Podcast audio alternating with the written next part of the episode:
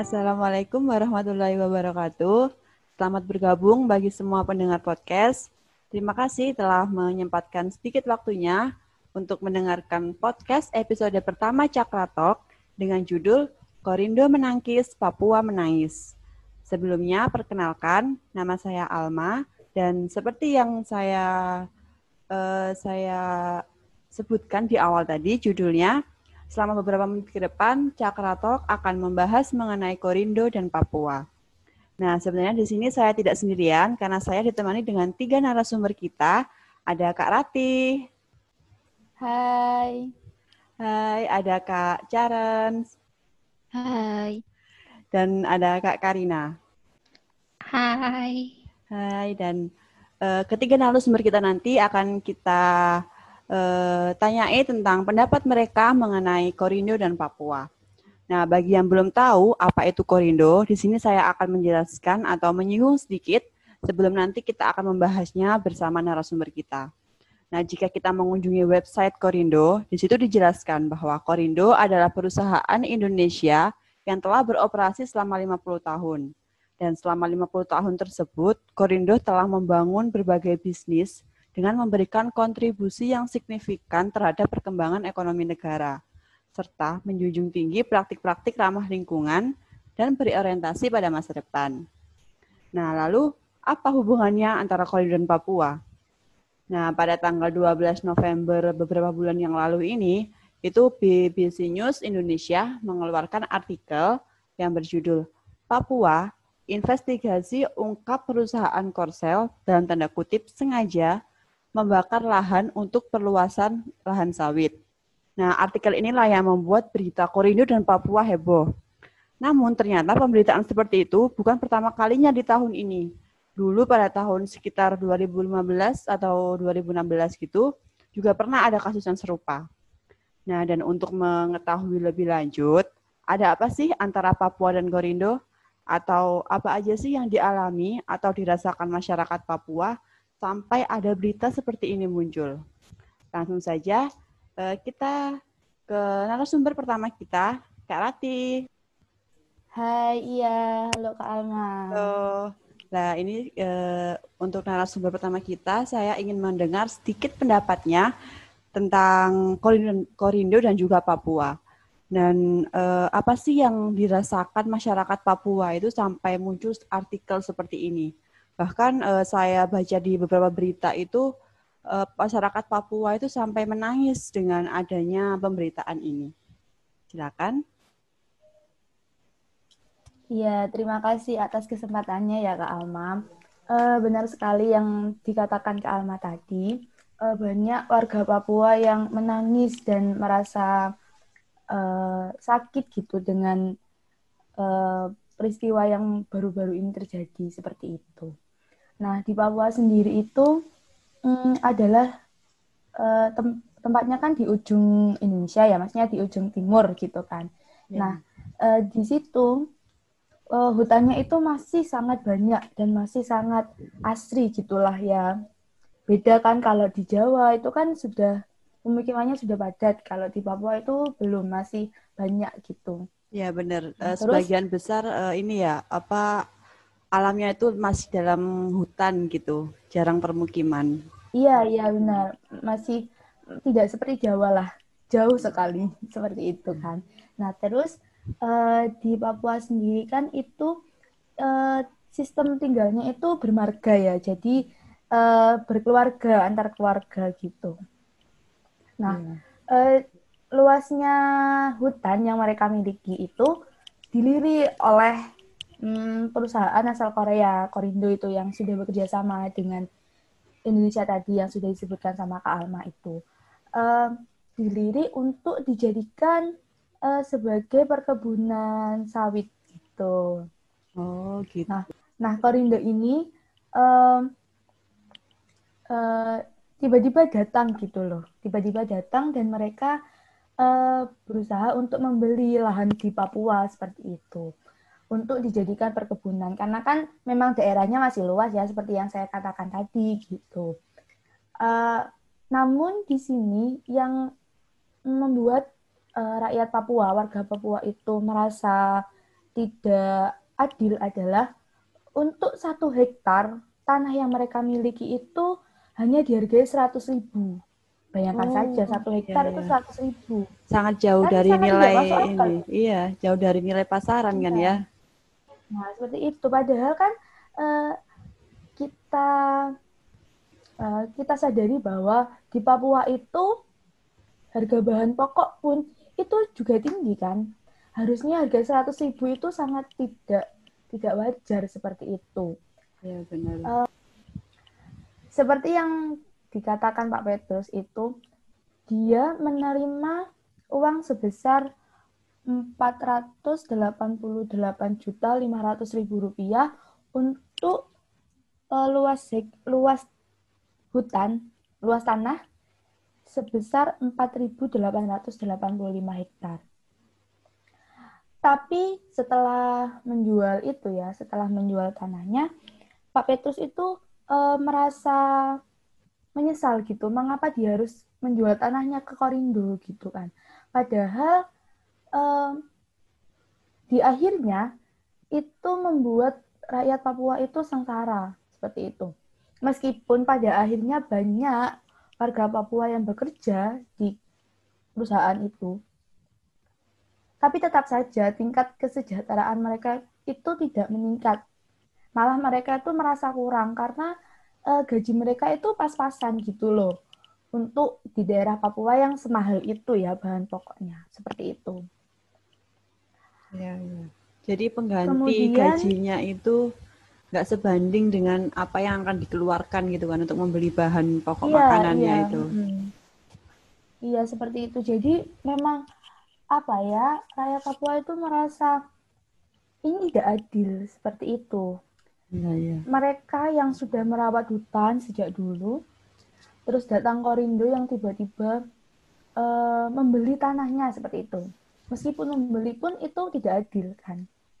Ya benar, benar. Lalu yang membuat yang membuat rakyat Papua lebih marah lagi adalah ketika mereka membuka lahan lahan hutan itu uh, mereka itu caranya dengan membakar gitu loh Kak Alma. Padahal kan uh, cara membakar hutan, membakar tanah itu ya untuk membuka lahan itu itu uh, cara yang tidak baik gitu loh karena uh, polusi yang disebabkan oleh awan-awannya. Ya maaf maaf. Polusi yang disebabkan oleh asap pembakarannya itu itu kan beracun gitu loh. Tidak baik untuk pernapasan apalagi pekat gitu kan. Di hutannya kan masih rimbun gitu. Pasti kan pekat gitu. Kemudian ya dan ini ya apa dampaknya itu juga nggak masyarakat Papua aja kan ya pasti daerah sekitar sekitarnya iya, juga iya, itu daerah sekitarnya juga contohnya saja kan di Papua itu berdekatan dengan Papua Nugini kan ya oh, iya. nah itu juga ke arah sana gitu belum lagi nanti kalau ke arah uh, selatan bisa saja sampai ke Australia gitu kan Nah, iya benar-benar. Itu. itu tidak baik untuk pernapasan. Uh, itulah yang membuat uh, rakyat Papua sendiri itu uh, menyesal gitu loh.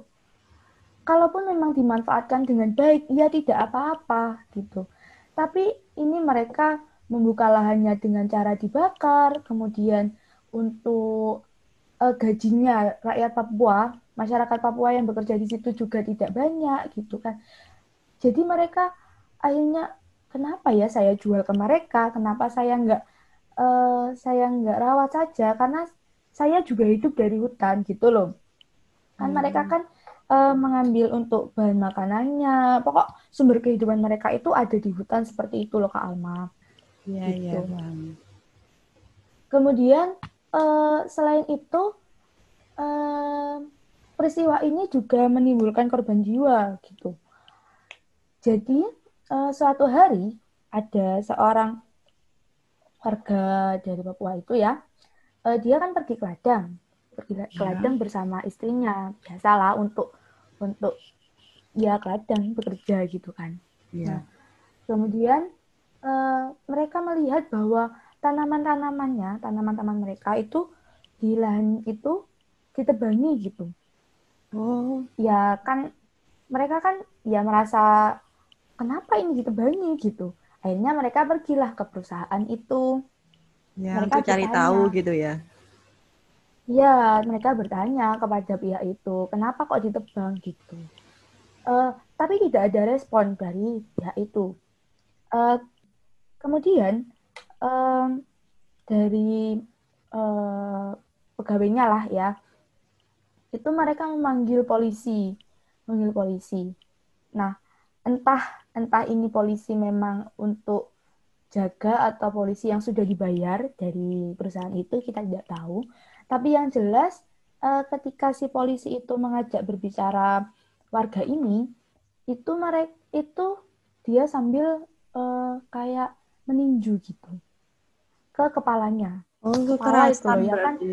Iya, seperti itu kak. Padahal kan nggak boleh ya, kepala itu kan uh, bahaya sangat iya, vital nggak uh-huh. boleh gitu kan kemudian setelah itu uh, dia juga merampas peralatan-peralatan yang dibawanya untuk ke ladang itu tadi kan? Kalau ke ladang pasti kan bawa celurit ya kak Alma seperti itu. Yeah. itu akhirnya barang-barangnya dirampas dan kemudian dia pulang.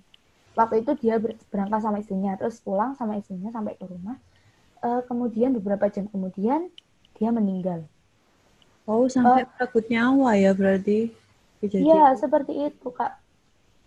Uh, katanya, katanya di klinik itu uh, dia itu terkena serangan jantung. Tetapi menurut menurut keluarganya uh, warga ini tidak tidak mempunyai riwayat penyakit seperti itu gitu loh. Hmm. Nah, jadi seperti itu. Itulah mengapa rakyat-rakyat Papua uh, merasa menyesal, merasa sedih karena akhirnya uh, peristiwa ini tidak hanya merebut hutan-hutannya mereka, tidak hanya merebut sumber kehidupan mereka, tapi juga merebut nyawa dari salah satu warganya seperti itu. Oh, baik, baik. Ya, seperti itu Kak Alma. Baik, terima kasih Kak Rati. Ini uh, penjelasannya ya, sudah sangat jelas ya. Jadi tadi kenapa kok sampai ada artikel-artikel munculan seperti itu? ternyata ceritanya seperti itu dari Kak Rati jadi jelaskan. Dan ternyata bukan hanya dari sumber ekonomi, bukan hanya dari apa tempat tinggal, tapi juga sampai ke nyawa. Bahkan yang lebih bahaya tadi polusi ya. Polusi juga sampai ke negara-negara tetangga gitu. Dan ngomong-ngomong tentang polusi itu kan terjadi karena pembakaran. Tadi juga udah disinggung sedikit bahwa e, pembukaan lahan ini tuh di, dibuka dengan cara melakukan pembakaran. Padahal itu kan dilarang ya, kan sudah ada SOP-nya juga bagaimana tata cara membuka lahan seperti itu. Nah, ini juga saya juga pernah membaca ini artikel bahwa para peneliti dari forensik arsitektur yang berbasis di Inggris itu menerapkan analisis spasial dan arsitektural serta teknik pemodelan dan penelitian canggih untuk menyelidiki perusakan lingkungan. Jadi ini tuh mengungkapkan pola pembukaan lahan dalam konsesi tersebut itu membandingkan citra satelit dat dengan data titik api dari satelit NASA di area yang sama dan menggabungkan keduanya dalam periode waktu yang sama 2011 hingga 2016. Lalu peneliti itu mengungkapkan bahwa mereka tuh menemukan bahwa pola, arah, dan kecepatan pergerakan api itu sangat cocok dengan pola, kecepatan, dan arah pembukaan lahan. Nah, ini tuh menunjukkan bahwa kebakaran itu dilakukan dengan sengaja, seperti itu. Lalu e, ternyata Kolindo itu menentang e, apa perkataan itu, menentang pendapat itu, karena mereka e, berpen, mereka itu mengelak dengan mereka itu telah membuka lahan dengan cara yang benar, dengan aturan yang benar. Bahkan Kolindo itu mengklaim kebakaran itu di ada di bisa terjadi karena warga sekitar tuh berburu tikus gitu di hutan tersebut. Nah, daripada ini beritanya simpang siur ya mana yang benar gitu. E, lebih baik kita e, me, mengundang e, mengundang atau menanyai narasumber kita yang kedua tentang hal ini. Halo Kak Karina. Halo, iya Kak Alma. Nah, ini ya oh, Kak Karina ini kan sudah bergabung di sini. Jadi di sini saya mau uh, meminta sedikit pendapat Kak Karina tentang hal tersebut, hal yang uh, siapa, bagaimana sih kejadian sebenarnya atau bagaimana sih cara Korindo itu membuka lahan gitu? Apa benar melalui pembakaran atau yang lainnya? Silahkan Kak Karina. Uh, baik, terima kasih Kak atas kesempatannya. Uh, berbicara mengenai permasalahan yang telah disampaikan, di sini saya memiliki perbedaan pendapat dengan yang disampaikan oleh Kak Rati. Oh, gitu jadi. Uh, menurut ya. saya, jadi ini ya seru ya ini iya. perbedaan pendapat gitu. Silakan. Iya. Menurut saya kasus yang terjadi antara Korindo Group dengan penduduk daerah sebenarnya hal yang tak perlu dipermasalahkan. Karena apa? Saat kita membahas masalah pembukaan lahan di Papua, selalu saja muncul tudingan bahwa Korindo adalah pelaku pembakaran hutan untuk pembukaan lahan sawit. Nah, perlu digarisbawahi ya, Kak. Sebenarnya tudingan itu bukan pertama kalinya gitu. Bisa saja kebakaran hutan itu juga disebabkan oleh faktor alam kan? Dari artikel berita yang saya baca sebenarnya perusahaan telah melakukan pembukaan lahan itu sesuai dengan SOP. Termasuk dalam pembebasan lahan begitu. Oh, iya, iya. Nah, perlu ditegaskan bahwasannya pada tahun 2015 perusahaan telah melakukan pembayaran pelepasan hak atas tanah ulayat kepada 10 marga seluas 16.000 hektar yang berada di area PT Tunasawa Erma Blok E sesuai dengan perjanjian dan jumlah yang telah disepakati bersama. Faktanya, hingga sekarang uh, Korindo itu belum melakukan pembukaan lahan di seluruh areal tersebut, sehingga dapat dipastikan bahwa tidak ada hak atas tanah masyarakat yang dilanggar oleh perusahaan seperti itu. Oh, jadi sampai sekarang tuh lahan yang tadi udah dibeli itu belum diapa-apakan gitu ya sama Korindo? Iya, mas maksudnya itu belum semuanya itu dibuka area oh, areanya, gitu. jadi nggak kata-kata uh, melanggar haknya warga seperti itu. Oh, baik, baik. Nah, saya lanjutkan ya. ya.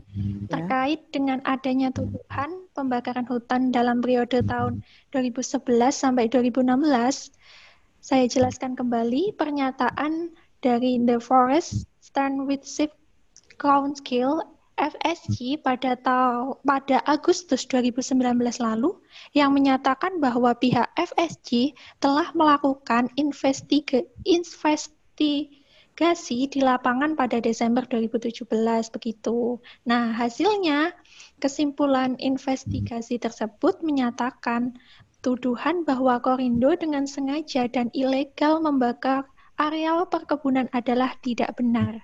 Seperti itu, Kak. Ya, ya, baik. Lalu ya. uh,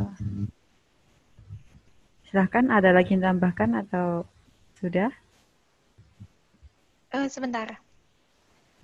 Nah, temuan FSG tersebut memperkuat hasil investigasi yang sebelumnya telah dilakukan oleh Dinas Kehutanan dan Perkebunan Kabupaten Merauke tertanggal 24 Agustus 2016 yang menyatakan bahwa pembukaan lahan dilakukan secara mekanis dan tanpa dibakar.